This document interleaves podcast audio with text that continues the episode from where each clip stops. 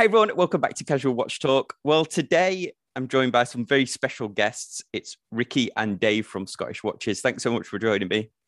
No problem You're at all. welcome. There are things. Good to, good to be here. Yeah, I mean, you guys are the. Uh, I think the reason that I started doing the audio podcast, but you must be the the biggest watch related podcast now. Um, we're biggest by volume. We've got the largest back catalogue approaching 360 episodes, and I believe worldwide listenership and downloads probably second biggest, maybe third, something like that, under Hodinkee. Yeah, under Hodinkee Radio possibly, which is obviously much less frequent, but they've got a big audience, shall we say? They know how to market. Yeah, I've. um I suppose that's a separate subject. I don't really listen to how Dinky markets it, uh, how Dinky Radio. I, I'm glad that, Hodinkee that- marketing. I like it. I like. I like that. Nice That was a. Freudian Freudian slipped right off. Brilliant. Yep. Excellent work. Yeah, he says, "Oh, we've got this great watch review. Uh, we're going to give you our honest opinion. Here's the link to buy it in our store." Hmm, funny that. I think I think it's different as well, isn't it? To, to me, to me, they are things more like a blockbuster movie. It comes out infrequently, but it's when it comes out, it's big. Whereas we are more like the I don't know the soap opera that plays twice a week, every week without fail, and has been doing it for years. That's kind of the difference, I suppose. yes, With a cliffhanger at the end. Yeah. Yeah,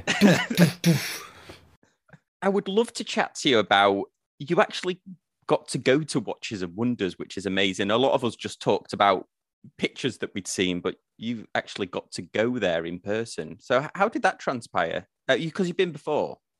So I suppose um, this year's is, was slightly different in that it was the first time back after a few years due to COVID and you know shows you know falling apart, shows changing because different people decided to go or not go, etc. And really, this is the first time that you know broadly speaking, the vast majority of the kind of watch industry, minus the obvious one that being Swatch Group. Kind of got together broadly, and if they weren't at the show, they were in and around the, the, the city, so to speak and uh, we've got a great relationship with you know most of the brands and you know the way that show works is it was trade and press there was no public days etc and because we've got a great relationship with you know some of the brands uh, you know the good thing for us is that we're we're on that list shall we say of press that gets us access to those kind of events. So very kindly we were extended the invite uh, by the guys from Richemont um, who we've got a great relationship with likes of Montblanc IWC Vacheron and those guys all within that kind of collective house. And they've done content with us they've, they've done podcasts and they were, they were keen to have us there so that we could see what was happening and, uh, and and talk about it and for me certainly the beauty was you know we were asked to go but there was no agenda it wasn't you must come and you must talk about this this and this it was we were very free to wander about and kind of just absorb it take in what we we saw and and talk about it because i i, I guess we've built up a degree of trust in the respect of we're not going to do anything stupid, but in the same ways we'll we'll be open and honest and truthful. About Speak for yourself, Dave. Yeah, I know. I you know I, I had to I had to I have to temper you though, You did Especially it the you- last day we were there. Especially when you get plied with drink by certain brands. Yeah, yeah. There are stories that we don't speak about towards the end of Watches and Wonders, but that's for another time. No, as Dave said, it was good to be back. I have only kind of been in the hobby for about five years, and I've only been in the industry for a couple of years since the podcast kind of took a hold. And I'd been to SIHH a couple of times as a punter, and I'd been to Baselworld again, just walking through the door, not press, not working for an agency or anything. And the differences I saw this year versus the SIHH of old was there was an enthusiasm because we'd been locked up for two years because there hadn't been the opportunity to meet in real life. Everything was a Zoom screen and a webcam. We got the opportunity to go to Dubai Watch Week last year, but that was a much more relaxed affair. That was a collector and an enthusiast centric event. It wasn't a hard sales event. This one was very much new product, headlines. This is what's coming out. This is what you need to talk about from all the brands. I think there was 38 ateliers in the place. Then you had the satellite shows that kind of congregated around different places in Geneva. There was hotel lobbies, there was exhibitions. So it was good just to get out, get to meet people in real life. And as you said, most people were looking at pictures on screen, beautiful renders that weren't real watches. We get the opportunity to put a watch on the wrist, see what it felt like, see how it wore. and how it reacted to different styles of light. And that's something that, you know, we're really appreciative of for the guys at Richemont for inviting us across to get that opportunity. It's the same things that, that pictures will never tell you, like the bracelet. You know, is it jangly? Does it is, does it feel good? Does it nip your skin? Does it pull hairs? All of these daft things that a picture will never tell you, and you can get yourself fixated on a watch by seeing a picture and think that's the one, and then just that moment when you try it on and you're like, oh, it just doesn't fit, or it pulls my skin or it nips my hair. You know, all of these things that can happen. But when you try it on for real, um, you, will know straight away. Yes, Dave, it's like online dating. It's like Tinder. You see the pictures and you're like, oh, supermodel, and then you meet them and you think, oh dear. Next question. Um, do we do wrist checks in this show? Oh yeah, well, we can absolutely do a wrist check. Yeah, I mean, do uh, please. Sam, what are you wearing? Guest. You're the oh, host. Well, I'll, I'll, go first then. Um, I'm wearing Christopher Ward. I just interviewed Mike France from Christopher Ward, so I, I, I don't know. I, I, what one's that? Is that Trident? It is. People uh, joke in our comment section that Casual Watch Talk is actually a front for Christopher Ward Talk. And, uh, so we. That's fine. Sorry, uh, don't worry. Mike France has got this sussed. He is like he's the cabal. He's the ruler of all. Behind all the strings being pulled, it's Mike France. Puppet master. I will not confirm or deny that. Yesterday we spoke to Mike France probably straight after you did, and uh, as I said to you off air, we were doing this as maybe a 10 minute, 15 minute segment on a new watch that was getting released, and it ended up being 30, 40 minutes because the guy is just a fountain of knowledge. He's got massive amounts of enthusiasm and he just keeps going, and you don't want to stop him because it's great content. And he was talking about a watch that I think is still embargoed right at this second, but yes. will be out soon. Uh, yep. But we had a great chat about things, loads of different stuff. Plus, we've got a limited edition Christopher Ward watch coming out in about a month and a half's time. So oh, it was wow. good just to catch up with him again. Oh, you didn't know? No, I did not know that. We should definitely plug mm. that now. I did not know that. No. Yeah, it is based on the C63 Sealander. We're Scottish, therefore, of course, we have renamed it the Highlander. It's a limited edition piece of 69 pieces, because of course and it features a number of Easter eggs that we're not going to talk about until people actually get the watch in their hand. But the dial is fantastic. It's got a printing of the Scottish Saltire and the English flag miniaturized and patterned almost like a guilloche, but it's not. But it looks mm-hmm. like it when the light hits it in certain ways. So I'll send you some photographs of it for the show notes. And this is something that looks better in real life than it does in the renders, and the renders are pretty good as well. Yeah, absolutely. Wow so you've got the the swatch you'll have the christopher ward. So there'll be a time when there's watch collectors that only collect scottish watches watches i'm guessing. Hopefully.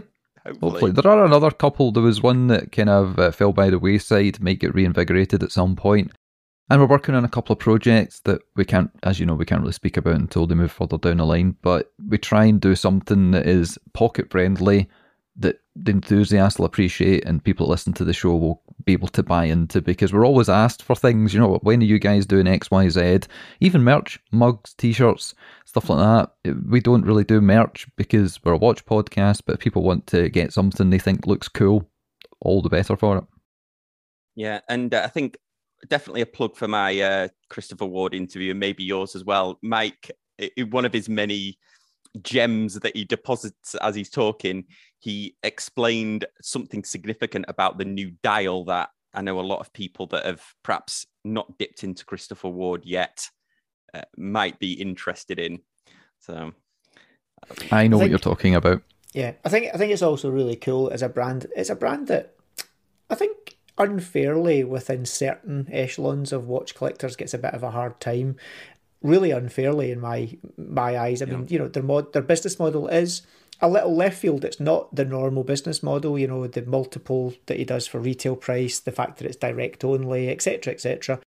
But one thing I can absolutely tell people from the experience of even just working on our watch is they've got a pretty dedicated team of people that are pretty fastidious about getting it right and they don't cut corners. This is not a product that's moshed out in a pit in a you know a factory in some hellhole of the world um, to make it as cheap as possible. These are really high grade, high quality products. They don't pretend to be high horology, albeit they do a couple of pieces occasionally that really are pretty premium. But you know they're, they're really solid quality, and Mike's a great leader for that brand. He knows what he's talking about, but he also knows his limits. He knows when he's like, yeah, well, actually, I'll get someone else to talk to you about that because that's not my wheel wheelhouse. Yep. But he also he's just energetic. He's one of these people that, whether he was 13, whether he's 20 something, whether he's the age he is now, he'll always be as bouncy. 80 something. Till the, till, the, till the 80 something. He's, he's aged well. Eh? Yeah. Tough paper around that Yeah, he's, he's done all right. Um, but you know, to be fair to Mike, you know, he, he's one of these people that up until the day he departs this mortal coil will be bouncing along quite the thing. He's just full of energy. He's just he's you talk to him and you can't help but come away feeling invigorated with even just life in general. Couldn't agree more. Right, Dave, you can go next. You like coming Rest second? check for me. I like coming second. I have on my Speedmaster three two one, the modern reinterpretation. Oh, wow. This is what's affectionately known as the Ed White. Um, so I was very lucky and got one of these very early on, and it appears that they are as tricky to get today as they were to begin with. So yeah, I'm really pleased I've got this in a um, pretty um, pretty special piece that I've got in my collection. I, I- I've never seen I've never seen one in person, and I think you're the only person that I've met that, that owns one. But yeah, very. They, they, uh, they, it appears that um, you know the Snoopy is a difficult one to get your hands on, but um, they they were pretty tricky for a little while. But certainly, I know that um, these seem to be more difficult. Um, I guess they don't make many of them. You know, we all know the story. Is it about because it's one watchmaker that makes the movement all the way Yeah. through? Exactly. So you know, the whilst the, the Snoopy ultimately is a, a production speedmaster, you know, it's a combination of automation and hand making, depending on you know the part of the process. The three two one is altogether a kind of more niche specialist product. Very small number of watchmakers that are trained stroke authorized to, to build and uh, you know uh, generate these movements up from from parts. And then they go right through the process of casing uh, effectively right through from genesis to it going in a box to being shipped out is all kind of controlled by a, a small tight knit team. And obviously the 321 movement is i think they talked about at maximum they might be able to make 2000 movements a year. And then when you divvy that up you think there's a steel 321 there's a platinum 321 and I believe you know there's a couple of other kind of projects. So you know there's a small number generally going out, and my understanding is I don't think they've quite reached that 2,000 units a year capacity yet either. So you know they just they just are rare for the sake of they don't make that many of them. So yeah, I'm really lucky to have one. Okay, Rikki, I think you're your turn. Okay. Well, I have got on my Orage Tourbillon 1. Picked this up in the last year. And it's pretty much been on the wrist most of the time, even though we get a ton of watches into review. This is the one I always seem to go back to. And nowadays, with everybody knowing how dangerous it can be in certain areas of the world, in certain cities wearing Rolex, my Batman, which what is was is my favourite watch, seems to spend more time in the lockbox than it does on the wrist. This one here, absolutely love it. Limited to about 100, 150 pieces worldwide. Can't get them anymore. Tank tough, 120 hours power reserve. It's accurate to around about one second a day, which is fantastic. And we have a good working relationship with the guys at Orage at THE Plus. I've worked with them for a number of years on things. They're always on the show talking bollocks about something or other because, like us, they're the upstarts of the watch industry. They're based over in Switzerland, but they are the runaway, the black sheep of the family. Uh, and we got on great with them, and they've got some good products coming out later on in the year. They're an interesting brand. Orage is a brand, to be honest. You know, they are first and foremost an engineering company. THE Plus, you know, which they're now. They actually had THE Plus, their engineering wing, and Orage is their brand, but they've actually very recently um, kind of decided to rebrand into just Orage in totality for everything. But you know, their main background is is engineering movements. Um, you know, whether it be for themselves or for others or to help others with engineering solutions. And uh, you know they've got some pretty impressive movement technology from their original um, K1 into the, the K2 which is in the, the latest edition the Super Seed. And uh, you know the, the tourbillon that they did in, in Rikki's watch there.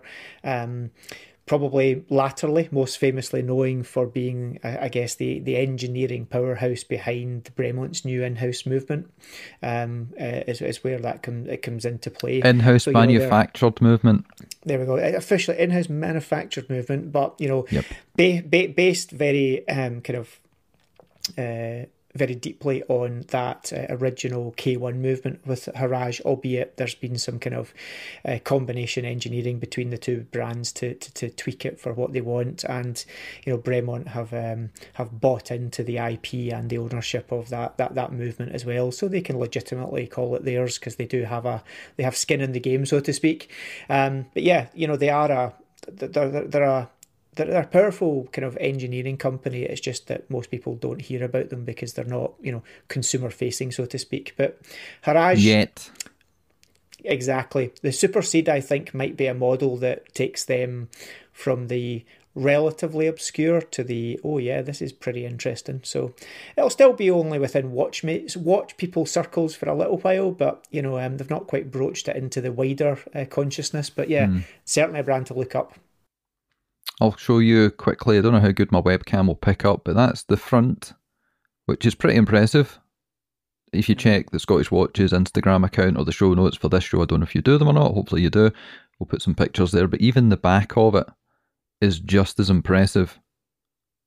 Uh, they work with a team at Arm Strom to work on the actual production. They design it. They had it was actually a female watch designer that came up with the layout for the watch and most of the movement, as far as I can tell.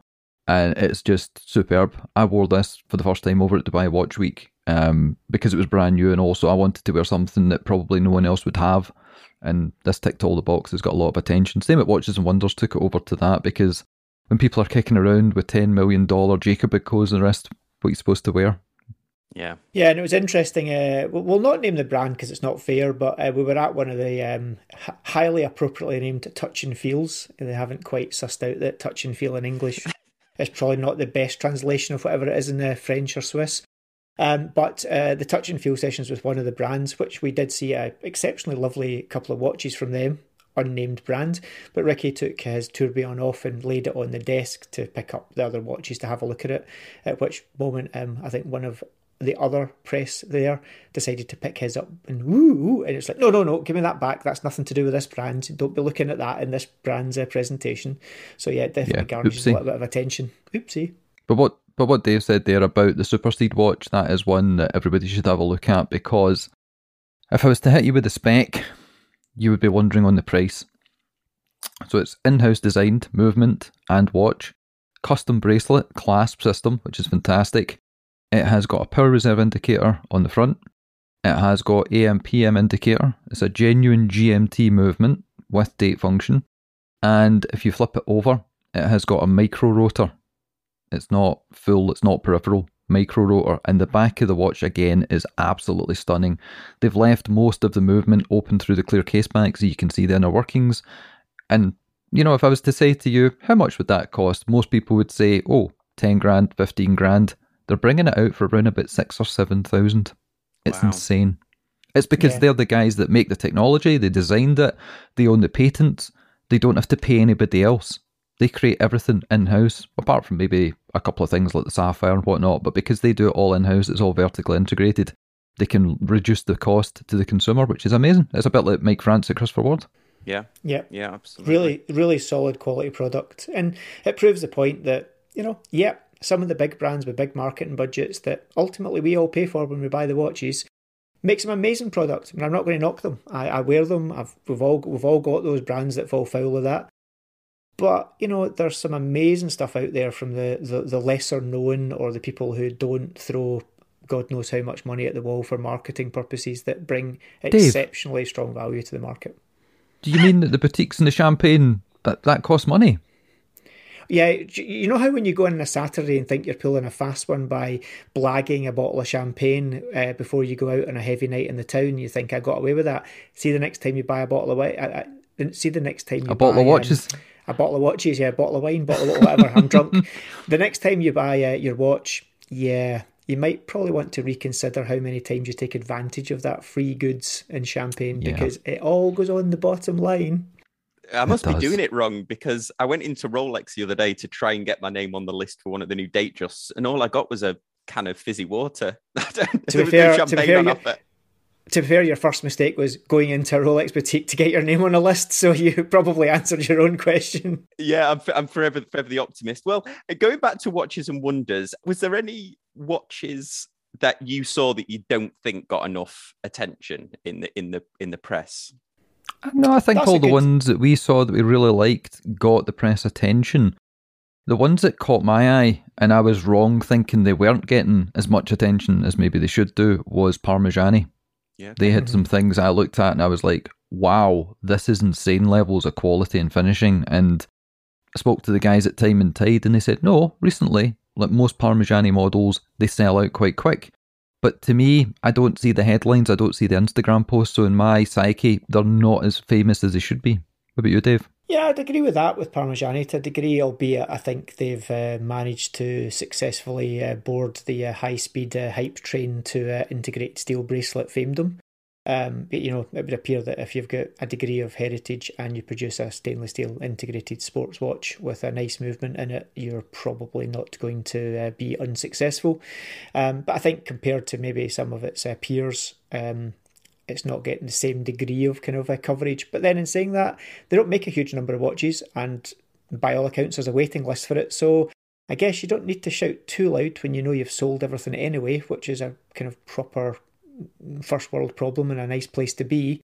There's lots of brands there out there, you know, like um, you know, uh, Cyrus had the, the, that little dice watch, which is you know aesthetically not my thing, but technically is a pretty cool watch. Didn't really get that much attention. Um, you know, all the big houses, of course, they get attention because, you know, Rolex, Patek, etc., they're always going to garnish that attention. Um, I think for me, it was nice to see, you know, um, a couple of, you know, brands that are big brands, let's be honest, but don't always get spoken of in the same light as some of the big hitters, you know. And I think for me, one of them, the, the dive watch from Montblanc, um, was just, oh, yeah. that was like, that was, that honestly, like, that, you know, everyone says, Name me a really good quality watch, bit of provenance, really good value for money. Black Bay is going to come up in most people at some point. You know, they're going to say Tudor Black Bay, solid value for money, not overpriced, really good bit of kit. And they're right, it is.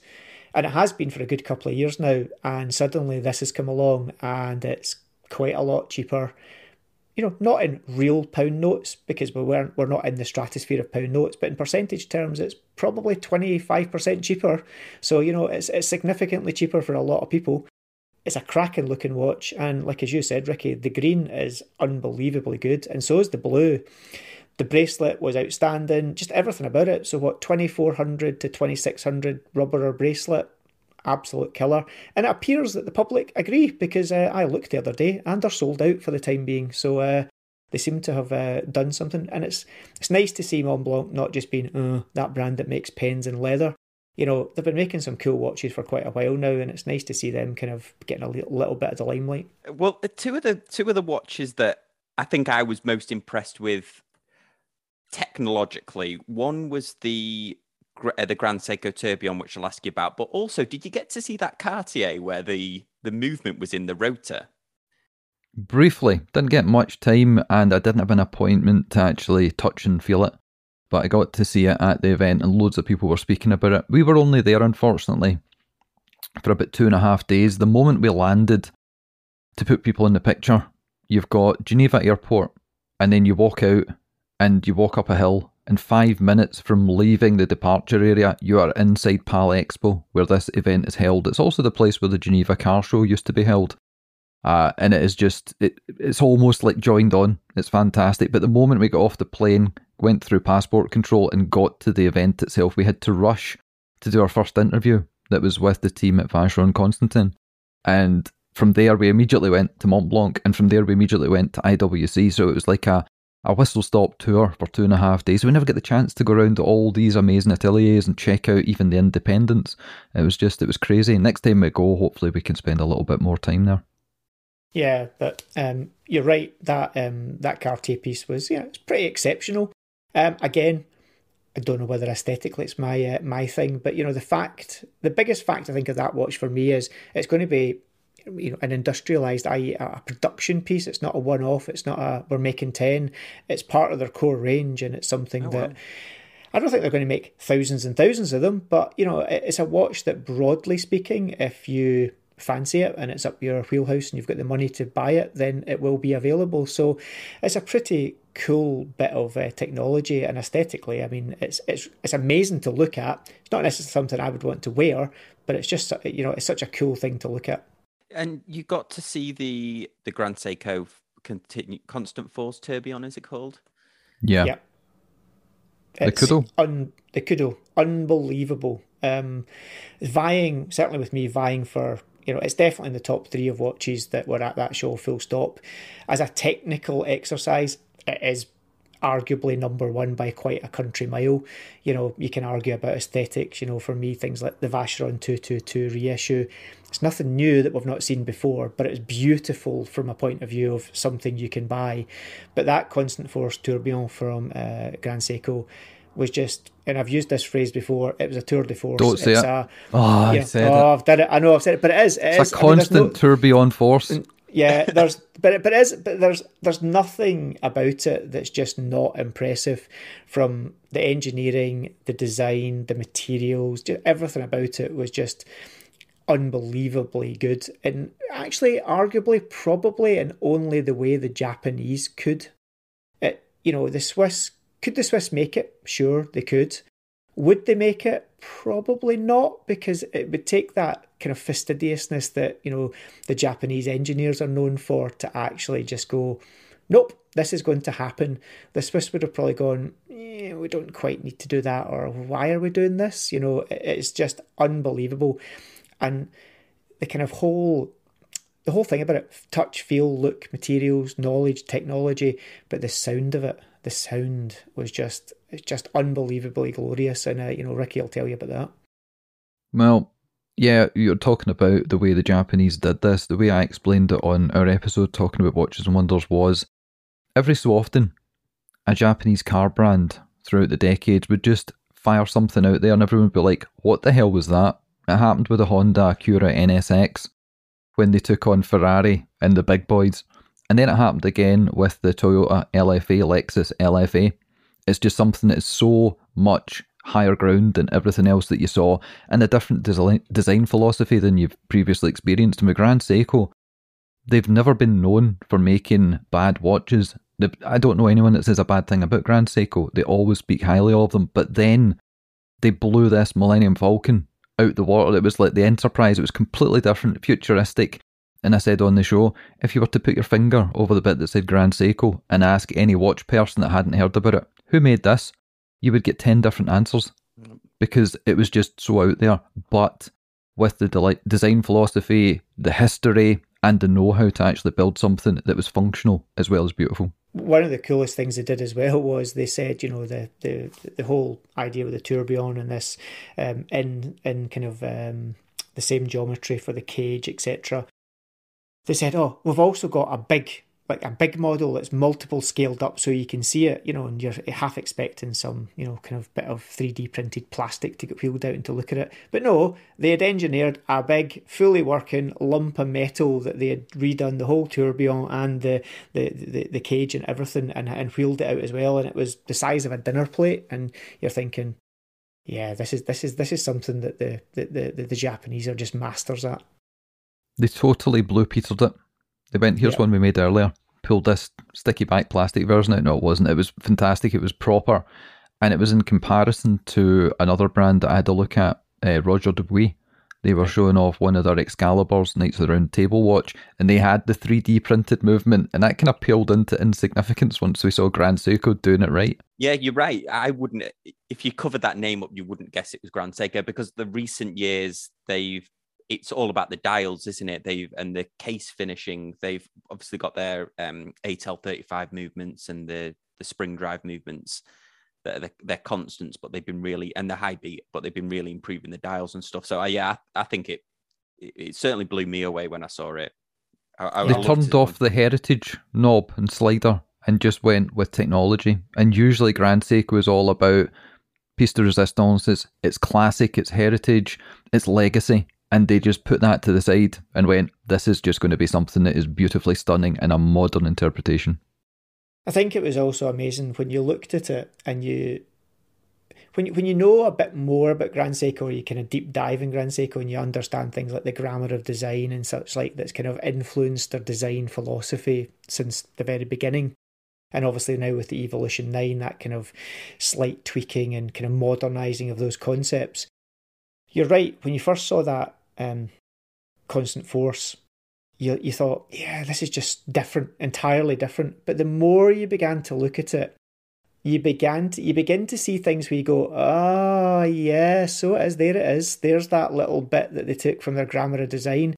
They just, it was almost like somebody who had taken the book of rules but read the rules differently. So it's a bit like you know, occasionally a Formula One team says, "Yeah, oh, we've got a new wing, and everyone goes, oh, outrageous, ban it, ban it. And they suddenly go, well, the way we read the rules is that says this isn't illegal. It's a bit like that. Someone who read the rule book and that one went, yeah, it fits all the rules, but we're going to do it different. So it was a wee bit like that. So it was just it was just properly left field and really an amazing bit of technology, albeit better part of four hundred thousand euros. So you know it's uh, it's not going to be a impulse purchase for anyone. No. And like you mentioned earlier, we did a full show with Grand Seiko. We recorded part of it before we went, and they said, We can't tell you what we're going to release. You'll have to record when you're actually in Geneva. So part of the show is recorded here in the UK, and then the other part at the end. And the comments and the feedback we've had on it were brilliant because we had we call him Handsome Rob, and when you see pictures of the guy we interviewed, you'll understand why. You know, he should be walking down a catwalk yeah. Uh, he's fantastic, but he's also super knowledgeable about the product line. And it's just a great episode. So if people haven't heard that one, fully recommend going and checking it out. Same with the Vacheron. Um, they wouldn't tell us certain things. They wanted us to come to Geneva to meet them. So we recorded a show live with those guys too. Love the idea of the Grand Seiko Spring Drive. I'm all in on the concept on the movement technology, but I've not found one yet in the catalogue that I would push the button on. Well, aesthetic well, well, it's funny you say that because your your your your compatriot in arms is is on this call. Uh, Rikki loves the idea of spring drive, but um, has never quite put his finger on it. Broadly, because he is a pedant when it comes to things on dials, and he just has broadly, I think it's fair to say, been displeased with any form of power indicator on the dial and the odd one where the power indicator isn't on the dial, it's kind of been like, oh, yeah, I don't like the dial or the case or whatever it is. It's not, you know, I think if he had. Uh, if he had the Lego kit of Grand Seiko and he could pick the bits he wanted, he could absolutely build his perfect one quite easily from what's there. But there's nothing actually come to market yet. But uh, I was Kinda. surprised by kind of. There's one that's uh, landed though, uh, just on the releases from yeah. Watches and Wonders that had all the things on it that I thought he's going to like this, but not like it enough that he would want to buy it. And uh, yeah, I think he might be getting pretty close. That if the money's become available, he might bite the bullet on that one. Well, I have ordered a new balaclava, so I might be paying the banks a visit. This the, Dave's kind of right, and he's kind of wrong there. It wasn't. I was against the idea of having a power indicator on the dial or on the reverse. It's the arrangement. I like things to be symmetrical. Yeah. And always the power indicator would be up here and then it'd be an extra dial here and a wee dial over there. And I used to say it was a bit like 1990s Japanese cars. They put clusters and stuff everywhere. Beautiful on the outside, the inside interior, not quite as great with the dial arrangements. And they nailed it with a new one, and I can't remember the name of it. It's a Grand Seiko Diver. It's got a beautiful dial. It's got the symmetry. It's got all the parts that you want in it, and it just it blew me away. That's the one that I actually held the longest when I was getting the the press event done more so than the Tourbillon. I was playing with this diver. Do you know the model details of it, Dave?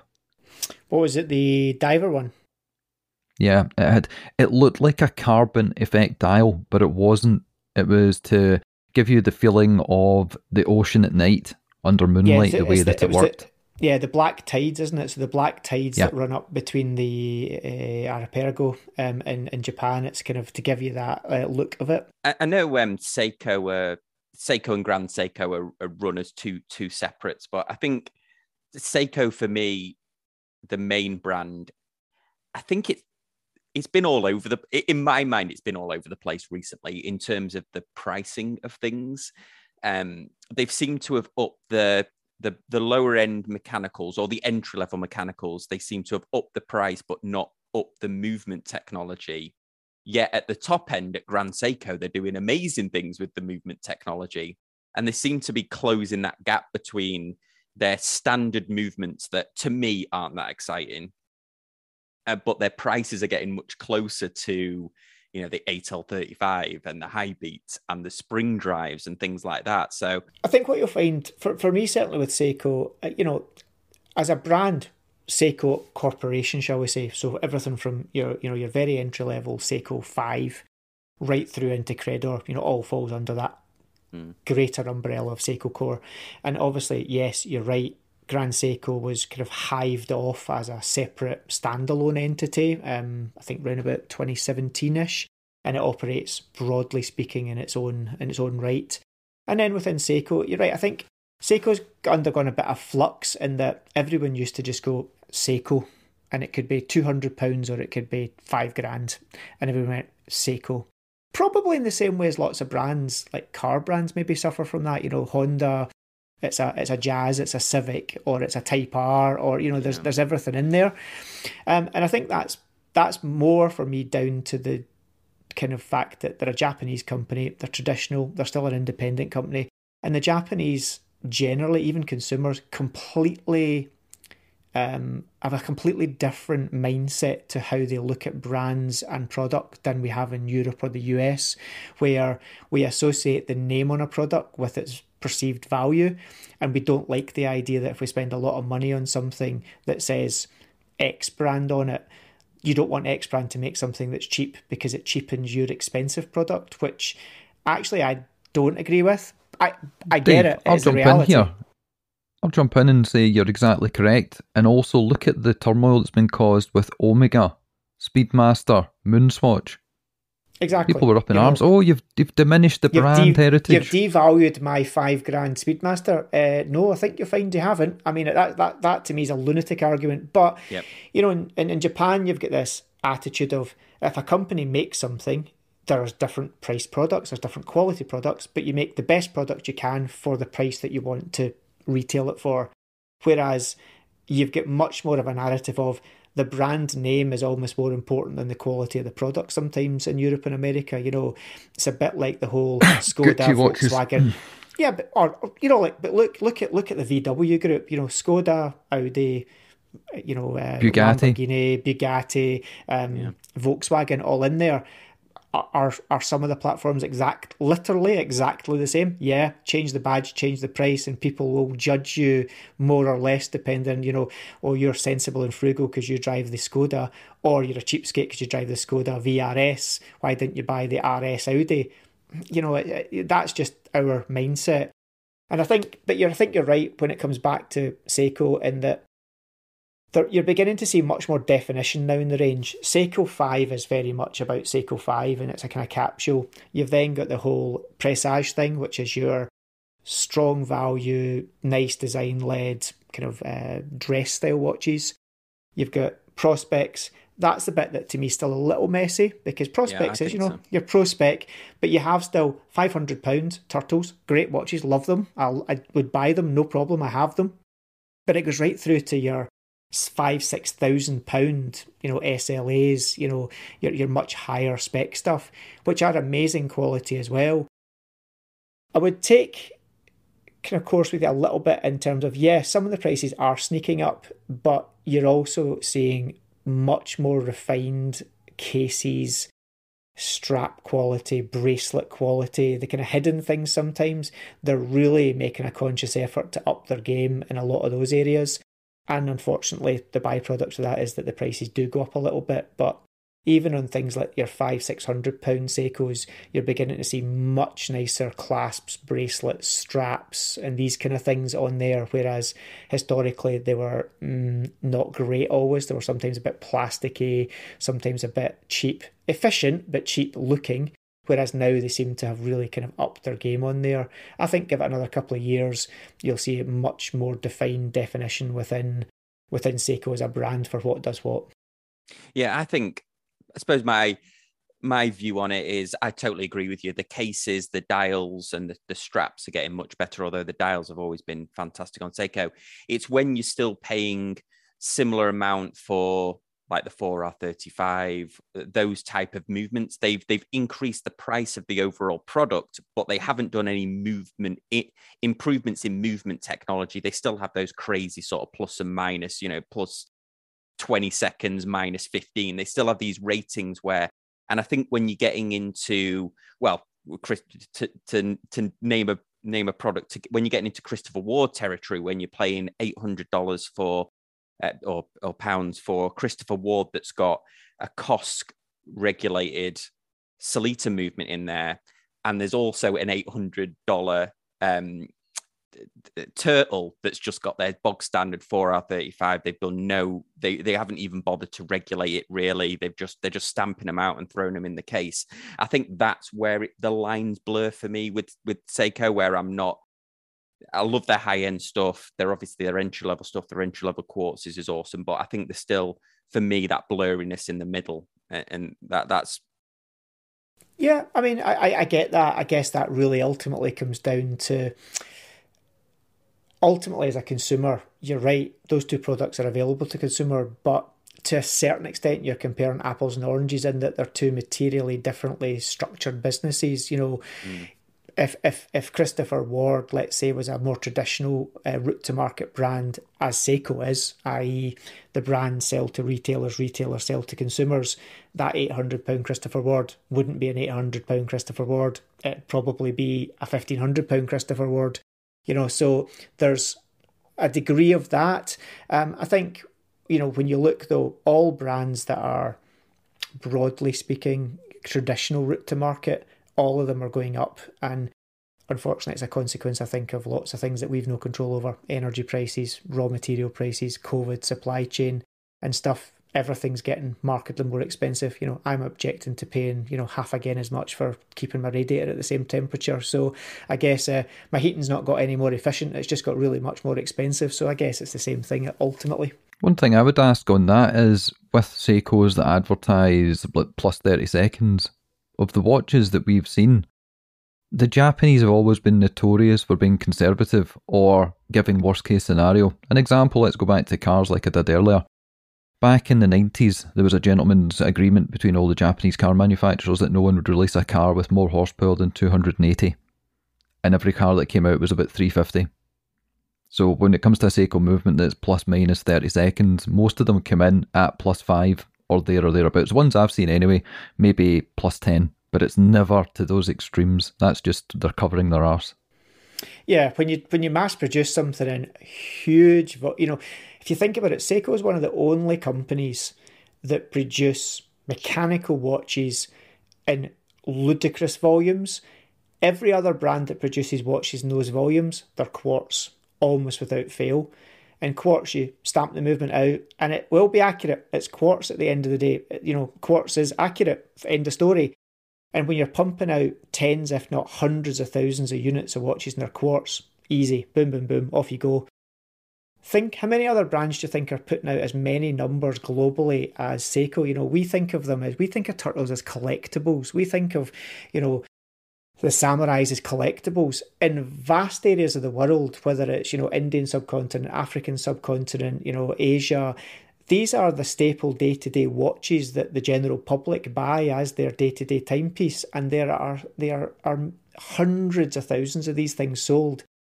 But you can the fact you can get a mechanical watch that's even as accurate at the worst case of what they say that they produce and the numbers they do is a pretty impressive feat of engineering when it really comes down to it. So much so that I can't think really of anyone else that's doing it. Does that's not own Miyota? They own yeah. Miyota as a movement manufacturer. Yeah, yeah they do.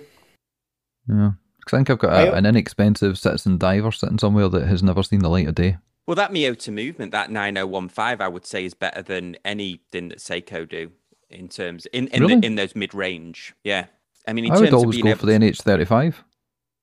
Well, I mean, the NH35 is good, but that's made by TMI, isn't it? Their sister company. But the actual, I mean, if you try to, if you can, and, and why I say that, if you can actually regulate with some accuracy a Miyota 90, uh, well, in fact, any of the Miyota 900 series, but the problem with the Seiko movements is you can regulate them, but they they're wildly different, like positional accuracy. The ones that we've tested on the channel are kind of pretty Mhm. pretty all over the place, and that I don't. That's your delivery driver's fault.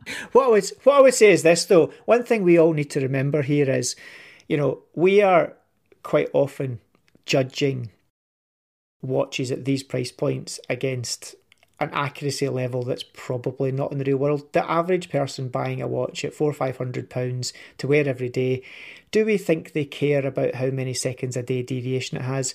Do they even understand that there is a deviation? The answer is no, they don't, and they don't care. And when you try to tell them, they look at you with a glazed look of, "Can you just shut up and buy me another gin and tonic, please?" Yeah, it's funny. This the, a, a colleague at work who owns a, a Milgauss. I was chatting to him about his watch, and he's like, "You know, it's uh, it's not very accurate. This it's lose it loses about ten seconds over two weeks." And I'm like, "Wow, you got a really good one." And if that's- Yeah, your one didn't get delivered by Ace Ventura. Yeah, yeah, Yeah. Wow. So there we Well, go. Yeah, but yeah. lots of things. You know, you can always. The beauty of these conversations is the amount of deep dive you can do into something that, in the real terms of the world, is completely and utterly irrelevant. But it's the most important thing that we've talked about for the last hour. Just amuses me no end. Yeah, well, on that bombshell, um, I, I really appreciate you both uh, joining me on uh, this episode of Casual Watch Talk. As always, guys, I really appreciate you watching and listening, and I'll see you next time on Casual Watch Talk. Thanks, guys. Bye.